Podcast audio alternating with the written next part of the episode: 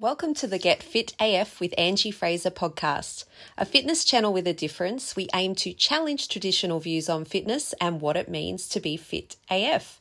We cover real questions from real people, including my clients and friends, chat with inspiring and passionate people, and maybe the odd rant along the way. Join us to get fit AF without the bullshit.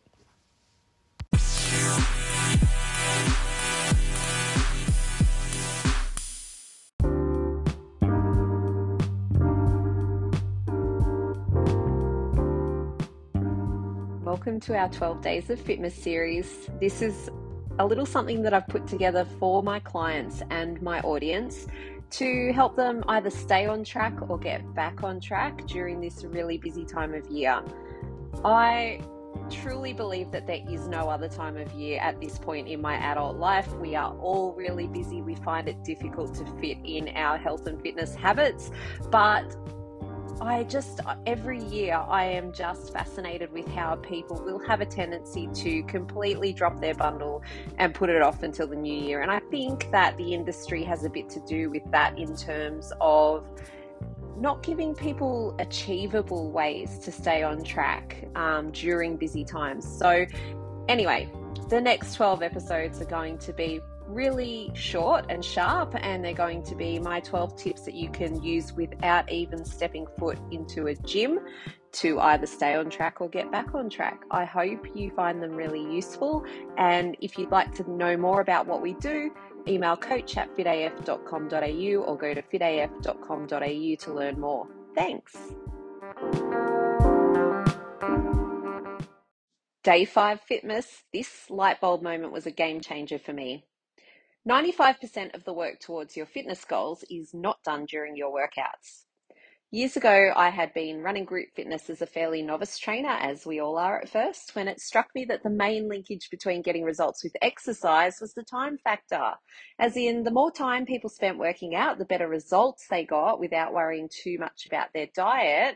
But the first problem with this is most people can't give that amount of time ongoing because they will eventually get too busy to just work out that much. Secondly, they'll eventually adapt to the workload of a generalized exercise class, and then they'll need to do even more to make progress, meaning it will cost them more time. So, this was the problem before I discovered properly structured lifting plans as a tool, because we can adapt those without necessarily having to spend more time training.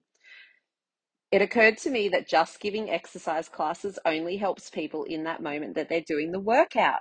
But they live most of their life outside of the 30 to 45 minute exercise class, so how could I help them there?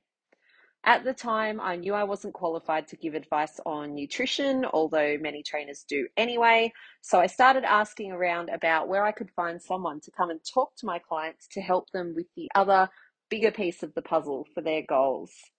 I found an amazing sports dietitian with a private practice through my network called Jason. So I decided to have a consultation with him first to make sure he was a good fit before I paid him to come up and talk with my clients. At the time, I was caught up in the whole foods movement. I had a lot of lovely recipe books written by clean living influencers. I didn't quite go paleo, but I did make a lot of paleo recipes. Um, I thought I had a good understanding of what I should eat from these books and influences.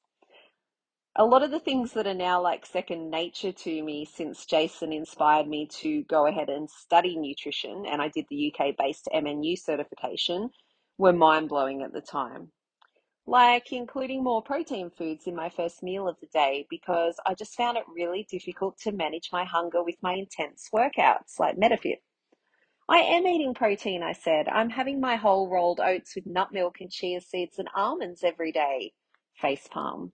Jason, thankfully, was quite tactful in coaching me to try including more actual sources of dietary protein in my breakfast, not just plant based foods that are, in fact, dietary fats that also happen to contain some protein and are very calorie dense. I cut out the nuts and seeds for a bit, swapped nut milk for Greek yogurt, and started educating myself properly on what would actually fuel my workouts and recovery.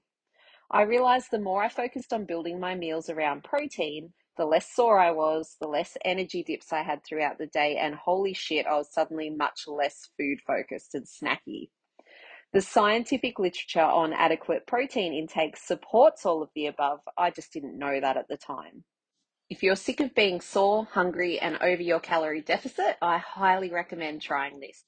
I've put some links to some resources to get you started in the show notes, including my protein foods guide, my snack ideas, and high, a link to a high protein recipe website that I absolutely love.